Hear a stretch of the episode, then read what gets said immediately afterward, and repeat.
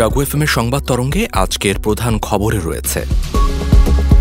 চব্বিশ ডিসেম্বর, বিএনপিকে ঢাকায় গণমিছিল না করার অনুরোধ ওবায়দুল কাদেরের। বিএনপি নির্বাচনে অংশ নিলে খুশি হব, মন্তব্য সিইসির। বাংলাদেশি কর্মীদের ন্যূনতম বেতন নির্ধারণে কাজ চলছে, জানালেন প্রবাসী কল্যাণ মন্ত্রী। এবং যে অফিসে বোমা পাওয়া যায়, সেখানে তন্নতন্ন করে তল্লাশি স্বাভাবিক, মন্তব্য তথ্যমন্ত্রীর। আরও থাকবে বিশ্ব সংবাদ আর খেলার খবর। এসব নিয়েই আমাদের আজকের সংবাদ তরঙ্গ। জাগো এফ এর সান্ধ্য আয়োজন সংবাদ তরঙ্গে আপনাদের সবাইকে আমন্ত্রণ জানাচ্ছি। আমি সাইম রায়হান। সংবাদ তরঙ্গ আপনারা শুনছেন ঢাকা বিভাগ সহ কুমিল্লা জেলায় এফ এম প্রচার তরঙ্গে আর আমাদের web page Jago dot F M এছাড়াও আপনারা অ্যাপ ইনস্টল করেও শুনতে পারেন আমাদের এই সান্ধ্য আয়োজন। এবারে চলে যাচ্ছি আমাদের প্রধান খবরে। আওয়ামী লীগের সাধারণ সম্পাদক ওবায়দুল কাদের বলেছেন, চব্বিশ ডিসেম্বর আমাদের জাতীয় সম্মেলন অনুষ্ঠিত হবে। এদিন গণমিছিল কর্মসূচি ঘোষণা করেছে বিএনপি। এটি উস্কানি বা সংঘাত চাওয়ার সামিল। সংঘাত পরিহার করতে হবে। তিনি বলেন, আওয়ামী লীগের সম্মেলনের দিন বিএনপির গণমিছিল করা মানে সংঘাত সৃষ্টি করতে চাওয়া। চব্বিশ ডিসেম্বর সারা দেশ থেকে আওয়ামী লীগের নেতাকর্মী ঢাকায় আসবেন। তাই এদিন বিএনপি গণমিছিল করলে সমস্যা হতে পারে। প্রয়োজনে ঢাকার বাইরে গিয়ে গণমিছিল করুক বিএনপি। আজ ধানমন্ডিতে আওয়ামী লীগ সভাপতির রাজনৈতিক কার্যালয়ে মঞ্চ ও সাজসজ্জা উপকমিটির প্রস্তুতি সভায় কথা বলেন মন্ত্রী। আমরা তাদের অনুরোধ করব, ঢাকা সিটিতে অহেতু সংঘাতের উস্কানি দেবেন না।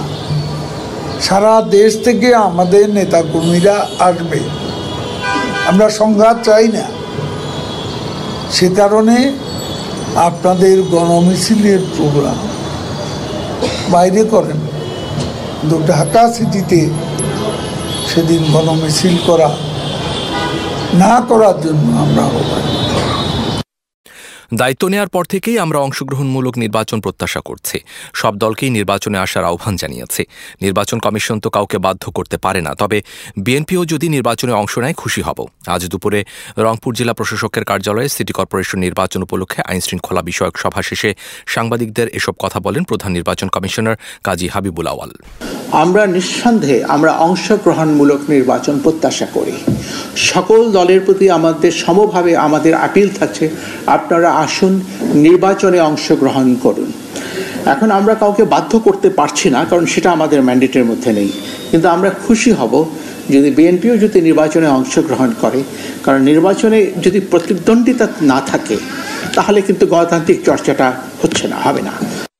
প্রবাসী কল্যাণ ও বৈদেশিক কর্মসংস্থান মন্ত্রী ইমরান আহমেদ বলেছেন, বাংলাদেশের অনেক কর্মী মধ্যপ্রাচ্যে গিয়ে কাজ পাচ্ছে না। বিষয়টি বিবেচনায় নিয়ে সরকারের পক্ষ থেকে কোন দেশে সর্বনিম্ন কত বেতনে বাংলাদেশি কর্মীরা যাবেন সেই চাহিদাপত্র তৈরির বিষয়ে কাজ চলছে। ন্যূনতম বেতন নির্ধারণ করে কর্মীদের চাহিদাপত্র নেব। আজ রাজধানীর প্যান প্যাসিফিক সোনারগাঁও হোটেলে প্রত্যাশা প্রবাসীদের আসা শীর্ষক সেমিনার শেষে সাংবাদিকদের এই তথ্য জানান তিনি।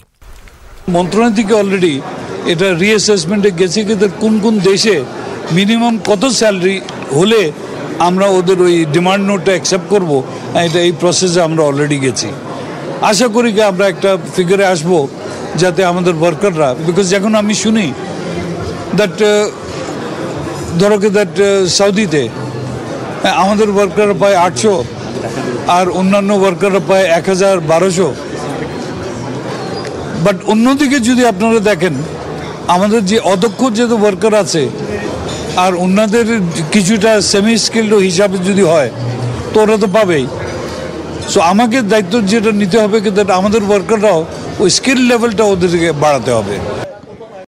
নয়াপল্টনে বিএনপির কেন্দ্রীয় কার্যালয়ে আইন শৃঙ্খলা রক্ষাকারী বাহিনীর তল্লাশির বিষয়ে তথ্য ও সম্প্রচার মন্ত্রী ড হাসান মাহমুদ বলেছেন, যে অফিসে তাজা বোমা পাওয়া গেছে, সে অফিসে তন্নতন্ন করে আইন শৃঙ্খলা রক্ষাকারী বাহিনী তল্লাশি করবে, এটা খুবই স্বাভাবিক। বোমার সঙ্গে, সেখানে গ্রেনেড বা অন্য কোনো মারণাস্ত্র আছে কিনা তা আইনশৃঙ্খলা রক্ষাকারী বাহিনীকে দেখতেই হবে। আজ সচিবালয়ে বঙ্গবন্ধুর তিন প্রজন্মের রাজনীতি শীর্ষক গ্রন্থের মোড়ক উন্মোচন শেষে সাংবাদিকদের প্রশ্নের উত্তরে তথ্যমন্ত্রী এসব কথা বলেন।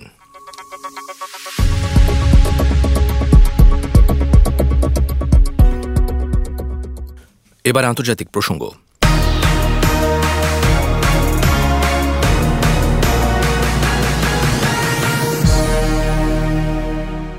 ভারতের অরুণাচল রাজ্যের চীন ভারত সীমান্তে আবারও সংঘর্ষে জড়িয়েছে দেশ দুটির সেনারা। গত সোমবার রাজ্যের তাওয়াং সেক্টরে line of actual control, LOAC, সংঘর্ষে জড়িয়ে পড়ে তারা। এর জেরে ঘটনাস্থলের আশপাশে যুদ্ধবিমানের টহল শুরু করেছে ভারত।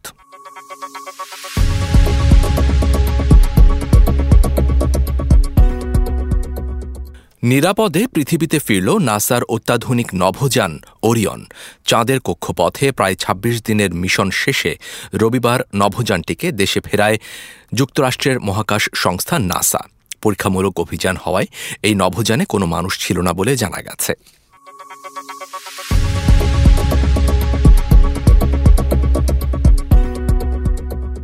তামাকজাত পণ্য নিয়ন্ত্রণে এবং ভবিষ্যৎ প্রজন্মকে এর নেতিবাচক প্রভাব থেকে মুক্ত রাখতে বিশ্বের সবচেয়ে কঠিন আইনটি পাশ করেছে নিউজিল্যান্ড। নতুন আইন অনুসারে দেশটিতে দু হাজার নয় সালের পহেলা জানুয়ারির পর জন্ম নেয়া কোনো নাগরিকের কাছে কেউ তামাক বা তামাকজাত পণ্য বিক্রি করতে পারবে না।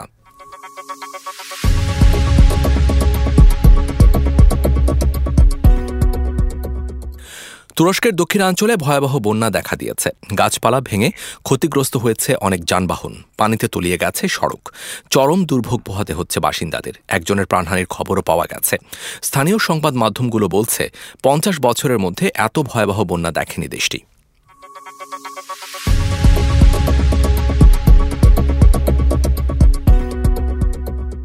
এবারে সামাজিক যোগাযোগ মাধ্যমে সর্বাধিক আলোচিত বিষয় নিয়ে থাকছে আমাদের এবারের আয়োজন। ব্যবসায় খাতে একটি প্রাচীন নীতি হচ্ছে কাস্টমার ফার্স্ট অর্থাৎ গ্রাহককে সবার আগে গুরুত্ব দিতে হবে। তবে করোনা পরবর্তী সময়ে এসে নানা গবেষণায় দেখা গেছে গ্রাহক নয়, গুরুত্বের সারিতে প্রথমে রাখা উচিত প্রতিষ্ঠানের কর্মীদের। এতদিন যেখানে গ্রাহককে সবার আগে সেবা দেওয়ার কথা বলতো প্রতিষ্ঠানগুলো, তারা বুঝতে পেরেছে কর্মীদের কল্যাণের কথা না ভাবলে যতই গ্রাহক সেবা দেওয়া হোক, প্রতিষ্ঠান টিকতে পারবে না। বিস্তারিত প্রতিবেদনে। প্রতিষ্ঠানে প্রাণ হচ্ছে সেটির কর্মী। কিন্তু বহুকাল ধরে প্রতিষ্ঠানগুলোতে গ্রাহককে সেবা দিতে গিয়ে নিগৃহীত হয়ে আসছিল কর্মীদের অধিকার। অনেকেই এমন সব চাকরি করছিলেন যা তাদের পছন্দসই না। শুধু টাকার জন্য ইচ্ছার বিরুদ্ধে বন্ধুসুলভ নয়, এমন সব জায়গায় কাজ করে হাঁপিয়ে উঠছিলেন সাধারণ চাকরিজীবীরা। করোনার সময় দীর্ঘ লকডাউনে বদলে গেছে অনেক কিছু। সবচেয়ে বেশি বদলেছে মানুষের জীবনবোধ। চোখের সামনে মৃত্যু দেখে মানুষ উপলব্ধি করতে শিখেছে। জীবন কত মূল্যবান ও একই সঙ্গে ক্ষণস্থায়ী। করোনা পরিস্থিতি শেষ দিকে এসে পশ্চিমা দেশগুলোতে চাকরি ছাড়ার একরকম হিরিক পড়ে যায়। যে কাজ করতে ভালো লাগে না, যে অফিসের পরিবেশ ভালো না, সেখানে কাজ করে স্বস্তি মেলে না, কর্মীরা এমন সব চাকরি ছেড়ে দেওয়ার পরিকল্পনা করে। সম্প্রতি জলসের একটি জরিপে দেখা গেছে, করোনার সময় যুক্তরাষ্ট্রে এক কোটি মানুষ চাকরি ছেড়েছে। চলতি বছরেও স্বেচ্ছায় চাকরি ছেড়ে দেয়া লোকের সংখ্যা ছেচল্লিশ লাখ। মূল্যস্ফীতি ও উচ্চ সুদ হারের মাঝেও যেখানে চাকরি পাওয়া নিয়ে থাকার কথা হাহাকার, সেখানে চলতি বছরের সেপ্টেম্বরেও যুক্তরাষ্ট্রের বিভিন্ন প্রতিষ্ঠানে চাকরির পথ খালি ছিল। এক কোটি বাহাত্তর লাখ, যা বিগত কয়েক দশকের মধ্যে সর্বোচ্চ।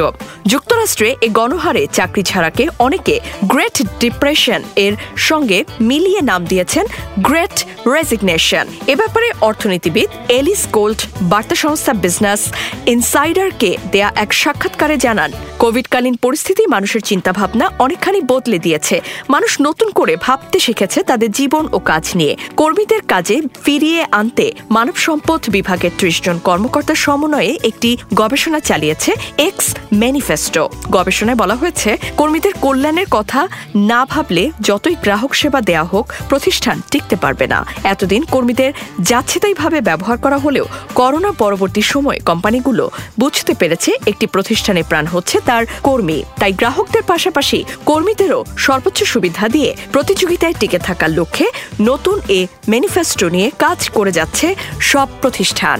Sadia Sujana desk report Jago FM Dhaka বৈশ্বিক অর্থনৈতিক সংকটের প্রভাব উন্নয়ন প্রকল্পে কিছুটা পড়লেও থেমে নেই সরকারের অগ্রাধিকারপ্রাপ্ত মেগা প্রকল্পগুলোর কাজ। চলতি অর্থ বছরে সরকার অধিকাংশ উন্নয়ন প্রকল্পে অর্থ কাটছাট করলেও অগ্রাধিকারভুক্ত আটটি মেগা প্রকল্প এর বাইরে রাখা হয়েছে। এখানে গাড়ির জ্বালানি ব্যয়সহ ছোটখাটো কিছু ক্ষেত্রে একেবারে সীমিত আকারে খরচ কমানো হলেও মূল প্রকল্প ব্যয়ে হাত দেয়া হয়নি। ফলে প্রকল্পগুলোর কাজের গতি থেমে নেই। বিস্তারিত ডেস্ক রিপোর্টে।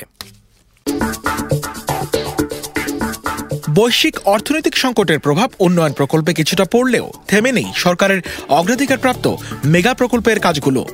চলতি অর্থ বছরে সরকার অধিকাংশ উন্নয়ন প্রকল্পে অর্থ কাটছাট করলেও অগ্রাধিকারভুক্ত আটটি মেগা প্রকল্প এর বাইরে রাখা হয়েছে। এখানে গাড়ির জ্বালানি ব্যয় সহ ছোটখাটো কিছু ক্ষেত্রে একেবারে সীমিত আকারে খরচ কমানো হলেও মূল প্রকল্প ব্যয়ে হাত দেওয়া হয়নি। ফলে প্রকল্পগুলোর কাজের গতি থেমে নেই। এগিয়ে চলছে প্রত্যাশিত অগ্রগতি। এদিকে চলতি ডিসেম্বরের শেষ সপ্তাহে চালু হতে যাচ্ছে উত্তরা থেকে আগারগাঁও পর্যন্ত মেট্রো রেল। সরকারের অগ্রাধিকারপ্রাপ্ত ফাস্ট ট্র্যাক প্রকল্পগুলো হল পদ্মা সেতু, মেট্রো রেল, রূপপুর পারমাণবিক বিদ্যুৎ প্রকল্প, রামপাল বিদ্যুৎ প্রকল্প, মাতারবাড়ি বিদ্যুৎ প্রকল্প, পায়রা গভীর সমুদ্র বন্দর, পদ্মা সেতুতে রেল সংযোগ, দোহাজারি রামো হয়ে কক্সবাজার ও রামো মিয়ানমারের কাছে ঘুমধুম পর্যন্ত single line dual gauge track নির্মাণ প্রকল্প। আইএমডির সর্বশেষ প্রতিবেদনে এসব প্রকল্পের বিষয়ে ইতিবাচক মন্তব্য করা হয়। এই সংক্রান্ত প্রতিবেদনের সূচকগুলো বলে দিচ্ছে, কাজের অগ্রগতি গত বছরের তুলনায় অনেক ভালো। মাসিক পরিসংখ্যানেও একই চিত্র দেখানো হয়েছে। H M Jubaira Purba, desk report, Jago F M Dhaka. এবারে খেলার খবর। শুরুতেই ভিশন টেলিভিশন বিশ্বকাপ ফুটবল প্রসঙ্গ।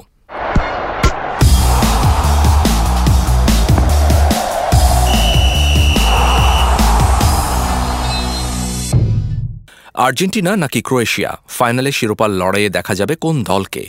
আজ রাতেই মিলবে সেই প্রশ্নের উত্তর। কাতার বিশ্বকাপের প্রথম সেমিফাইনালে আজ মুখোমুখি হচ্ছে হট ফেভারিট আর্জেন্টিনা ও গতবারের রানার্স আপ ক্রোয়েশিয়া। লুসাইল স্টেডিয়ামে ম্যাচটি শুরু হবে বাংলাদেশ সময় রাত একটায়। দুই দলই সেমিফাইনালে এসেছে টাই ব্রেকার ভাগ্যে জিতে। ক্রোয়েশিয়া, ব্রাজিলের সঙ্গে এক এক সমতায় একশো বিশ মিনিট শেষ করার পর টাই ব্রেকারে জেতে চার দুই ব্যবধানে।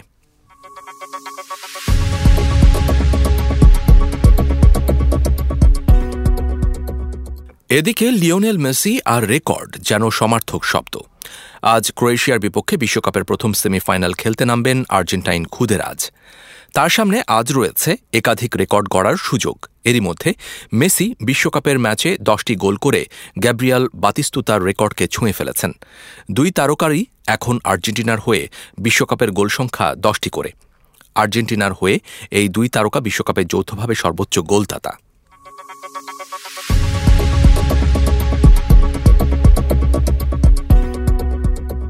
এবারে আবহাওয়া সংবাদ জানাচ্ছেন আমাদের সহকর্মী জানাতুল ইসলাম পুতুল।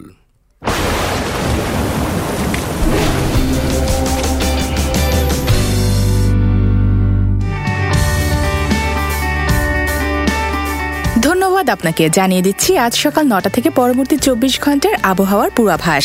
পূর্বাভাসে বলা হচ্ছে, অস্থায়ীভাবে আংশিক মেঘলা আকাশ সহ সারা দেশের আবহাওয়া শুষ্ক থাকতে পারে। সেই সাথে ভোরের দিকে দেশের কোথাও কোথাও হালকা থেকে মাঝারি ধরনের কুয়াশা পড়তে পারে। সারা দেশে রাতের তাপমাত্রা সামান্য হ্রাস পেতে পারে এবং দিনের তাপমাত্রা প্রায় অপরিবর্তিত থাকতে পারে। আজ ঢাকায় সর্বোচ্চ তাপমাত্রা রেকর্ড করা হয়েছে সাতাশ দশমিক ছয় ডিগ্রি সেলসিয়াস এবং সর্বনিম্ন ষোলো দশমিক পাঁচ ডিগ্রি সেলসিয়াস এবং কুমিল্লায় সর্বোচ্চ তাপমাত্রা রেকর্ড করা হয়েছে আঠাশ দশমিক পাঁচ ডিগ্রি সেলসিয়াস এবং সর্বনিম্ন চোদ্দ দশমিক শূন্য ডিগ্রি সেলসিয়াস। আজ ঢাকায় সূর্যাস্ত, সন্ধ্যা পাঁচটা তেরো মিনিটে এবং আগামীকাল ঢাকায় সূর্যোদয় হবে ভোর ছয়টা বত্রিশ মিনিটে। এই ছিল আমার হাতে থাকা আবহাওয়ার সর্বশেষ পূর্বাভাস। ফিরে যাচ্ছি স্টুডিওতে। এতক্ষণ আবহাওয়া সংবাদ জানাচ্ছিলেন আমাদের সহকর্মী জান্নাতুল ইসলাম পুতুল। ধন্যবাদ আপনাকে। শেষ করছি আজকের সংবাদ তরঙ্গ। শুভেচ্ছা সবাইকে।